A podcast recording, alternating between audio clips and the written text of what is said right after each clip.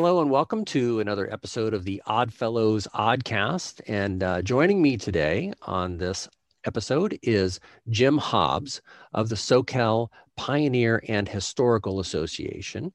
And uh, uh, Jim is a big fan of history, and he has a connection to the research around our topic uh, for today's oddcast, which is Charlie Parkhurst. And uh, Jim, do you want to just uh, let us know a little bit about your, um, you know, kind of like the reason why you chose to be on this episode? I contacted you to ask you if there was somebody who would be willing to be on this little oddcast about Charlie Parkhurst, and you volunteered. So you want to say something about that real quick? Okay, well, thanks for having me. Um, I am the current president of the Soquel Pioneer and Historical Association. We're a, we're a group of people who try and uh, preserve local history um, and, and keep it so that folks down the road can know, you know, what happened and when and how and all of the interesting little tidbits of history. And uh, Charlie Parkhurst is probably one of the most interesting parts of our Soquel history. Mm-hmm. So uh, that's why I'm here today. Okay, well, thanks for being here. I appreciate you taking the time to do this. And uh, Soquel is actually like a very small town, right? You you mentioned uh, in our conversation that Soquel and Aptos are like near San Jose, right? No, well, we're nearer Santa Cruz. Santa we're Cruz. only Sorry. we're only two miles back from the beach, hmm. and uh, about five miles south of Santa Cruz. Mm-hmm. Okay, well, cool. I've actually driven through there before, so I vaguely familiar with with the area. But uh, uh, shall we get started on this uh, presentation that I put together? That uh, um, I'm glad that I was able to do some research and put a few things together that I, I hope that you'll have uh, an opportunity to uh, share what you know of this research that I've put together. Charlie is an interesting figure. Now, um, in the different accounts that I have read about Charlie. There are people that refer to Charlie as he and others that refer to Charlie as she. And there there's it's all part of the story in a way of whether or not there's any ambiguity about it because um, uh, Charlie was uh, everybody knew Charlie as a grown up as a stagecoach driver as a lumberjack um, and a, a, few other things that were uh, part of what someone who lived in the uh, Wild West during the formation of uh, California uh, around the gold rush era, that, um, you know, Charlie was kind of a rough character, uh, chewed tobacco and, and drank with the boys. Uh, but there was an interesting discovery about Charlie that we'll get into as we go. And um, uh, that would um, lead to people referring to Charlie as a she because Charlie was born a girl, and um, we'll uh, we'll get more into the details of, about that. Okay, so here we go. So um, I put this uh, slide together about who was Charlie Parkhurst because there are lots and lots of uh, articles that were written after Charlie died about how it is that uh, she uh, the woman who fooled the West into believing that this stagecoach driver, and you can probably tell us a little bit about the stagecoach, you know, driving, about how challenging it was. Uh, but uh, Charlie was referred to as one of the great whips of the gold rush era. And um, as it says on here, Charlie lived from 1812 to 1879.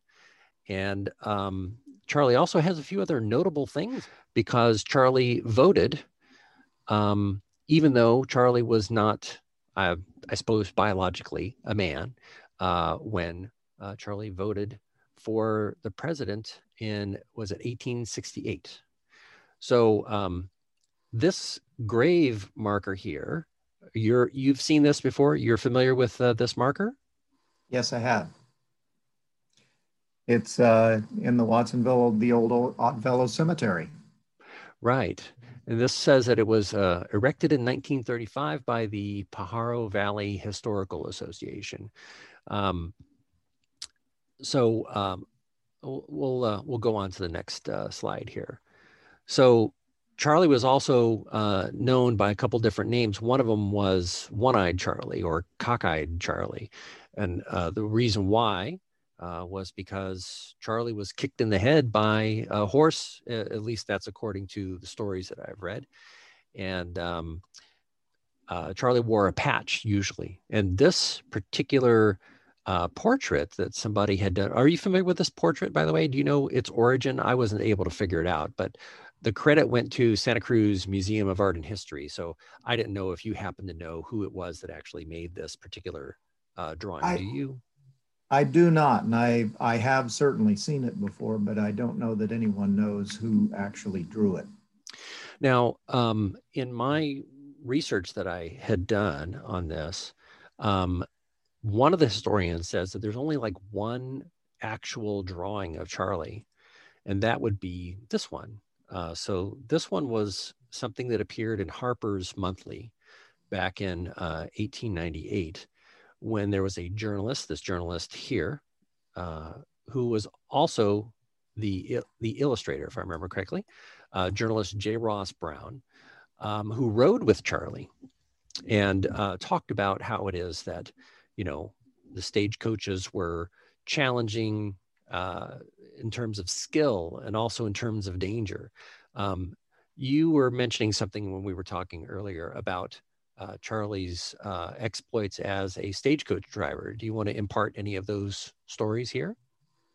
Sure. Well, I'd just like to say in, in our in our local lore, of course, there's a lot of mythology about Charlie, and uh, it's a little hard to to separate truth from fiction sometimes. But what we do know for sure is that the, the roads over the Santa Cruz Mountains, there was one road called Old San Jose Road that um, is very challenging. You know, it goes through over the mountains, goes through the va- little tiny valleys, lots of twists and turns, and uh, would have been a challenge uh, to drive any sort of a wagon. But uh, by the reports that I've gotten, Charlie was just an excellent excellent uh, person with a team of horses and usually drove the stagecoach with a team of 6 mm-hmm. and uh, and of course in good weather and bad and the, the bad weather can get very bad as you go over the Santa Cruz mountains so it uh, it presented a lot of challenges to transportation and there were also highwaymen mm-hmm. um, one of which Charlie shot and killed mm-hmm. which added to his uh, notoriety or her notoriety. And uh, and and the other thing is there was uh, a lot of grizzly bears in the area at that time. Um, so you know there was just any number of things ways for a trip over the mountains to go wrong, and Charlie seemed to be the person who could get you back and forth without much trouble. Hmm. Well, um, I think that uh, part of the uh, allure of the Wild West was kind of how dangerous it was and what kind of a person you would have to be, uh, especially as a man, um, in dealing with, you know, bandits or, or, you know, barroom fights. Uh, and uh, my understanding is that uh, Charlie would go toe to toe with anybody. So that's always been the story is you know charlie didn't walk away from a fight and uh, Charlie usually won the ones he was involved in. well, obviously a pretty rough and tough character. I mean, I love the uh, the cigar uh, in the in this depiction because I can't yeah. imagine, you know, having a, a, a smoking a cigar while driving through the wilderness, you know, with a team of six horses. It's like uh, my nerves would be too rattled to try to pull off smoking a cigar at the same time. Uh, well, and I think I like the way the journalist presents himself. He looks like a white knuckle flyer there. White knuckled is absolutely the word that I would use because you can see the way he's holding on to that rail is like, you know, like his life depends on it, which quite literally, you know, it, it, it would.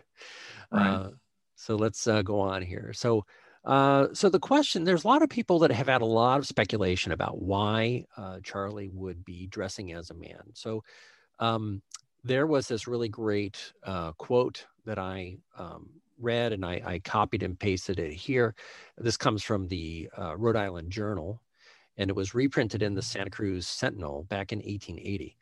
And so it, it talked about how it is that uh, Charlie was an orphan. And um, when Charlotte was an orphan, uh, that Charlotte discovered that, you know, by wearing boys' clothes, that you could get away with doing more things, obviously more fun things than a, lot of girls were required to do. Uh, and so somehow, you know, uh, Charlie, Charlotte left the orphanage with boys' clothes and became Charlie. And uh, through the help of this Ebenezer Balch, uh, became a horse person and learned how to ride and learned how to drive uh, a stagecoach or a wagon. Uh, so, uh, any any particular comments about about that early time when uh, Charlotte became Charlie? Well, um, I I have heard and read some other stories that are sort of familiar to this, you know, and and I think the point is that um, women were really constrained back in those days to, you know, their place was uh, pretty well prescribed about what you could do and what you couldn't. And uh, being out in the West, it was the place where people reinvented themselves. And I think Charlie just saw there were more opportunities for her, him, um, if if she presented herself as a as a young man. And uh, you know, it's it's probably one of those things that started out she wasn't planning on doing that the rest of her life. I, I am purely speculating here but uh, you know once once you're established you kind of uh, go with what's working for you.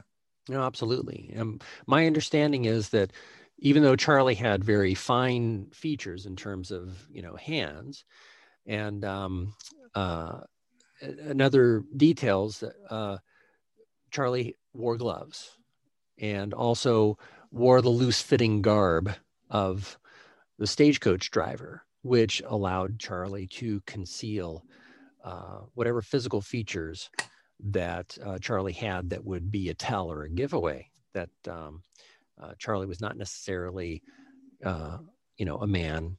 Uh, so that way he could get away with dressing up and uh, and as long as obviously, I mean, you know, back then, one wouldn't think of a, a, woman as being somebody who would chew tobacco and uh, smoke cigars and, you know, drink with the boys. But Charlie was noted as having a pretty high voice. And um, I guess that that certainly wasn't enough of a, of a giveaway. Well, apparently not. But, uh, you know, also the fact that Charlie never backed down, I think, nobody was going to cross him because they knew it'd be trouble. yeah. I've, I've read a couple very interesting anecdotes about Charlie that we won't go into all of them, but um, uh, it, it always amazed me that uh, Charlie was, you know, able to conceal uh, what Charlie was able to conceal um, without being found out any sooner other than after uh, Charlie had died. So um, yeah, let's go on. So um, the, one of the one of the interesting facts about uh, Charlie was that uh, Charlie had voted, and uh, so originally I had only read that there was documentation that Charlie had registered to vote. But there is a a historian, a very well known historian, that will be mentioning the book that. Um, uh, that historian wrote, and I didn't have the historian's name here, but I'll, we'll get to it. Um, that uh, Charlie actually voted uh, for president back in uh, 1869. So um, you think it would be 1868, wouldn't it be? The election year uh, would be an even numbered year. Oh, anyway. I, I, believe I believe the voting would have been in 1868. 1868 the president right. would have taken the taken office, and you know after the first of the. Mm-hmm. Uh, so yes, there's, there's a plaque here, and it looks like it's uh, it's, it's the so- Soquel Volunteer Fire Department this plaque here on the right. It says the first ballot by a woman in an American presidential election was cast in 1868 by Charlotte Charlie Parkhurst. And I find it interesting too that people put Charlie with a EY at the end, and sometimes it's an IE, like in this case. Mm. Um, so, uh, so yeah, we'll we'll we'll go on and, and see what else we've got here. Oh, this is one thing that I think that is important, and it's just me being a stickler about details, and that is that uh, there are uh, if you do a, a, search for Charlie Parkhurst, you will see this picture, this one that's circled here, um, which is not Charlie. Uh, this picture is actually the picture of a, a, criminal who was a member of the Butch Cassidy Wild Bunch gang. Oh. And um, I find it really annoying that if you go to the Elk Grove Historical Society and you look at their website, they actually use that picture and so it got ah. indexed. And so when you do a search for Charlie Parkhurst, you will see this picture. But yeah. you also see this drawing that I, I mentioned right. earlier. Uh, and um, also to the other only known rendering or drawing of uh, Charlie, right. which is the one that I showed before. Uh, so I, I just want to caution everybody that if you try to do any research, you will run across this picture and, you know, don't be fooled. That's not Charlie. Okay. And um, so one of the things that is interesting is that you know uh, there was this book that was written about Charlie. This one here, uh, that was um, Craig McDonald who wrote uh, Cockeyed Charlie Parkhurst. That's this one here. It was almost 50 years ago that this book was written. And then since that time, there have been like over 20 books written. There was a TV episode that featured a character, Charlie, uh, and you know was a stagecoach driver. And there's also a movie that's in the works. And um, the thing that I find really fascinating about it is that people, you know, sort of like, for example, this one here, uh, The Whip, inspired by a true story. It won four awards. And it's a fictionalized uh, telling of the story. And it was written by this Karen Kondazian. And she, when she was interviewed about this uh, story, says, you know, that she would have done what Charlie did. And that uh, she says, I would have put probably put on men's clothes to be free like a man, which is completely speculation because we don't really know why Charlie did this. There, Charlie never left a diary or anything like that, so we don't know. And then she added this. This Karen Kondazian wrote, "You can kind of use her in any way you want because we don't have the total facts about her." Well, I don't know. I don't know if it's okay to use her any way you want. One of the reasons why I wanted to do this podcast was to kind of help to set the record straight for anybody who's doing any research that there are historians that have done the research on this. And while we don't know specifically uh, uh, an accounting from Charlie or one of maybe somebody that Charlie confided in about why. Um, I don't know if it's really fair to speculate uh, as to whether or not Charlie identified as a man or as a woman or i mean obviously we know that charlie dressed as a man but we don't know if that means that charlie was a cross dresser right we don't we don't really understand or know the reasons for it and so I wanted to point out that there are a lot of different stories about Charlie. For example, there's this one that's called Riding Freedom, which I'm pointing out here, uh, where Charlie falls in love and has a baby. And this was a fictional account. Um, but on the other hand, as we go further into the story, well, you know, maybe not everything that's, you know, life was imitating art. So we'll we'll get into that in, in a bit. Anything that you want to add about all the different accounts of Charlie's life that are true, not true? Well, that that just adds on to the difficulty of trying to separate fact from fiction. Um, it it is it's very difficult, and of course, like you say, some sometimes the fictional stories are uh, are are sort of uh, have a little more pizzazz to them. So you kind of want to grab onto those fictional stories. But I, I personally, I think the true story is uh, is plenty. Oh, indeed.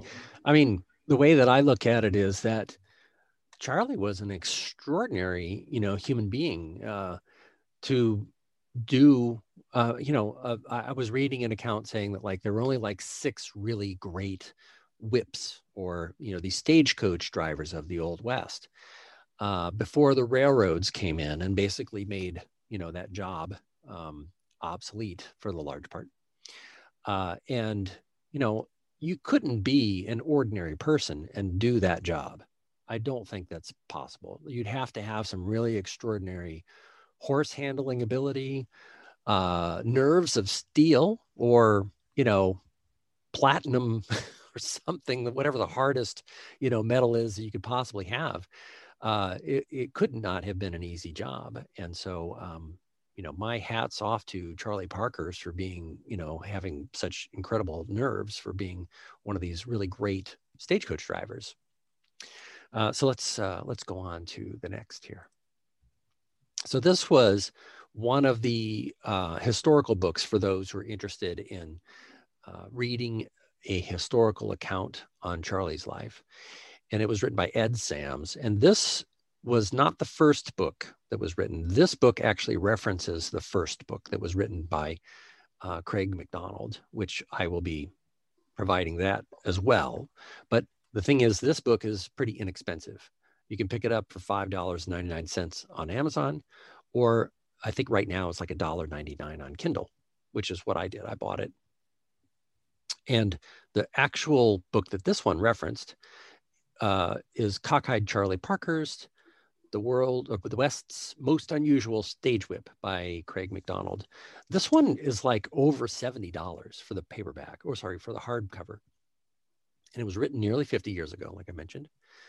And um, Craig McDonald actually uh, has a talk that he does. He goes around and he, he does a lot of speaking he himself uh, was nominated for a Pulitzer Prize, and he's written, I think, is nearly 20 books that are all historical uh, books. And so he's he's he's an actual historian, unlike myself. And uh, he also says that uh, Charlie actually did vote, and that uh, Charlie's coroner had said that uh, Charlie had given birth. And there's a little bit more to the story. Um, let's go on here. So um, let's I, talk. Uh, go ahead. Go ahead. I, would just like to clarify something sure. um, it, that gets mixed up in our local history uh, frequently. Is there's a there are two Charlies, the and the there's a Mountain Charlie who was actually a different Charlie than Charlie Parkhurst. Mm. And uh, Mountain Charlie, uh, if if you go up out of Scotts Valley, which is another little town, there's a road called Mountain Charlie Road, which parallels Highway 17, which is the main artery between San Jose and Santa Cruz now. And uh, Mountain Charlie was actually the guy who built the, the Mountain Charlie Road, and he did it and put a put a toll booth at the top of the road, and you had to pay your toll to keep going. Oh. So I don't actually know Mountain Charlie's last name, but his cabin is still up there at the top of the hill where he had his toll booth. Wow. So I just wanted to point out that little clarification because people often get Mountain Charlie and Charlie Parkhurst uh, confused. Well, I can totally understand that. Um, so, uh, I wanted to get into a little more uh, detail. And by the way, I am also going to be showing the video. Do you remember I shared the video with you? Yes. About, one, uh... yeah, I'm going to go ahead and I'm going to share that because there's a really great story in this. Craig McDonald is giving this talk um, at the Blackhawk uh, Automotive Museum. And this is a Vimeo uh, video, which I will share. I'm sharing the link.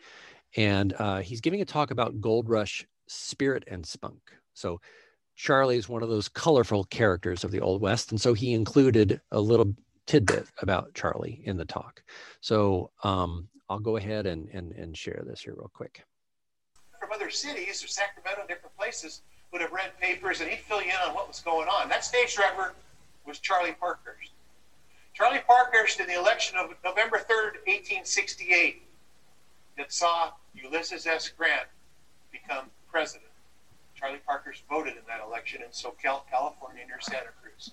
Charlie's buried, by the way, in uh, Watsonville Cemetery. There. Um, the interesting thing is that many historians say that Charlie was the first woman to vote in the United States, 52 years before women's suffrage. And the reason was she wasn't really trying to fool people, but she dressed as a stagecoach driver. She was a rough, tough lady, and she wore the big coat just like all of you. Look at all the stagecoach drivers; she fit right in. She killed an outlaw named Sugarfoot one time. She'd get in a fight. She was one tough lady. You wouldn't want to cross her. Uh, but she loved children. Uh, just, just a very interesting character. When she died in 1879, there were newspaper headlines right in San Francisco, all over the nation, on how shocked they were to discover that she was a woman. Uh, she was very famous along the East Coast in Rhode Island and other states. Uh, just, just a phenomenal person.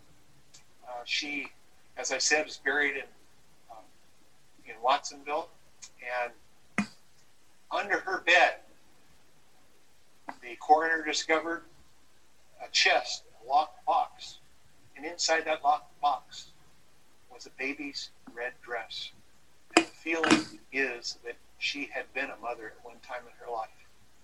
It's just an incredible story. I wrote the first national book on Charlie Parkhurst 43 years ago. It was published. And there have been 20 books or so written after that.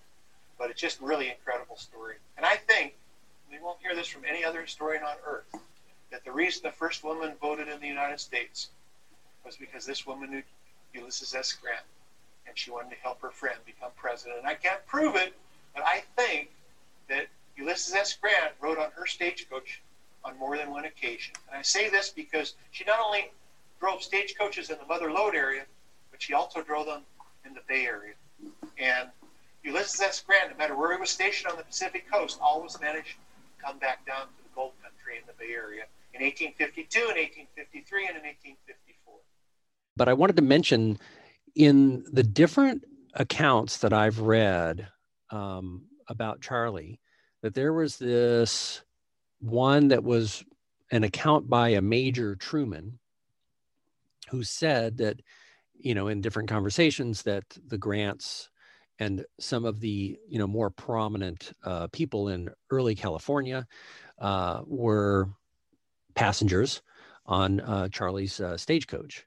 And so I I believe this idea, and like uh, like Craig said, he can't really prove it, but the reason why Charlie voted uh, for Grant was because Charlie knew Grant and you know would do whatever was necessary to support the grants, or you know President Grant. Uh, to get elected. So I, I, certainly would believe that, and I would take his word for it because he's a pretty well-known historian, and he's obviously done enough research to draw that conclusion and to be willing to go out and on a limb and say that. So, um, um, now, so uh, I think that I did leave out one thing here. Now, um, a lot of people who are watching this probably wonder what does this have to do with Oddfellows. so, I think it's kind of important that we don't wrap things up without mentioning what the connection is between uh, Charlie Parkhurst and Oddfellows.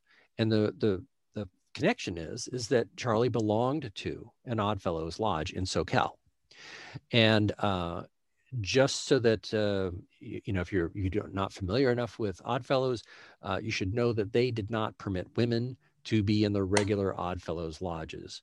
Uh, they did have a very um, progressive uh, group. Uh, the Oddfellows did call the Rebekahs, which got started earlier in the 1800s and was like the first one of the first, if not the first, um, large organization that women could join, and they had their own money.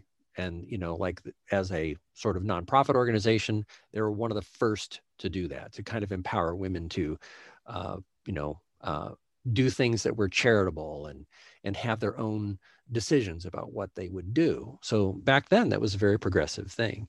Now, Charlie was not a member of the Rebekahs. Charlie was a member of the Oddfellows with the men. And um, the story goes that I have been told that when Charlie died, the coroner contacted the Oddfellows Lodge to uh, call the Oddfellows over and let them know that Charley was biologically not a man and that uh, there were some pretty upset characters about the fact uh, kind of spoiled things for a few. Um, but uh, i can only imagine that it would really be quite a shock. And i, I think that it, as far as uh, being an odd fellow and knowing the odd fellows history and knowing that a lot of odd fellows would be really upset to know that one of their own was actually you know didn't have the same biological uh, essence of being a man as they do. And uh, you know it's kind of kind of it took a long time for the odd fellows to change their perspective with regards to whether or not to allow women into the lodges. We've been co-ed now for uh, nearly 20 years which is really kind of a long period of time uh, to to make such a change uh, and largely that change was because the numbers of oddfellows were diminishing to a point where whenever you would have really small lodges, it would help to have a couple extra people because you can't function whenever you get below five members within a lodge. So um, uh, I just wanted to make sure that everybody knew and understood that the fact that uh, Charley was an odd fellow um, and wasn't a man uh, was really upsetting to a lot of people who discovered that after Charley had died. And um, I don't think historically that's really all that, you know, interesting of a point, but there is a connection to Oddfellows. Um, we, uh, the Oddfellows have a lot of people that are fairly well known. Like, for example, we have presidents that were odd fellows, and also some of those presidents were members of, you know, uh, different fraternities like Masons and um, you know, woodsmen and, and, you know, those sorts of uh, fraternities. So, as a matter of fact, one of the things that's worth noting is that not only was uh, Charley Parkhurst an odd fellow, but so was uh, President Grant was an odd fellow, and so was Schuyler Colfax, who is Grant's vice president, was also an odd fellow, and so who knows, you know, maybe one of the ways that uh, Grant and Charley uh, knew each other and had something in common was that they were both Oddfellows. Uh, but yeah, uh, so you know, Grant was an Oddfellow. Schuyler Colfax was an Oddfellow. If Charley was an odd fellow, it's quite possible that since Charley was an odd fellow and Grant was an odd fellow, that they may have actually knew each other through mutual odd fellows. Yeah, well, I know my my brother is a very uh, avid Rotarian, hmm. and we never go anywhere without him meeting some Rotarian buddies, you know, mm-hmm. and uh, it's it's that whole fraternal thing. Um, and so there's a list of people that are famous that were members of Oddfellows. As a matter of fact, uh, the first woman dentist was a member of Rebekahs and um, th- that's another interesting story as well. A very accomplished uh, woman who, you know, um, became one of the first, you know, became the first dentist, and was refused to attend uh, dental school because she was a woman. And uh, so there was a lot of discrimination ab- against women back in that day, and it's really kind of, I think, a, a victory to be able to pull off what Charley did, and uh, even so much to uh, fool all of the men that were in the Oddfellows Lodge that uh, Charley was biologically not a man. So um, I don't know if there's uh, anything else that we can uh, discuss, but uh, if you, uh, I'm, I'm, what I'm going to do is wrap things up, and I want to say thank you very much, Jim, for being a part of this Oddcast. I don't know if there's anything that you want to say in closing, but I thank you for your time, and I thank you for your knowledge and sharing with us what you know. And uh, it's been uh, great having you on. Well, it's been my pleasure and I appreciate it. And uh, thanks very much. All right. Thank you.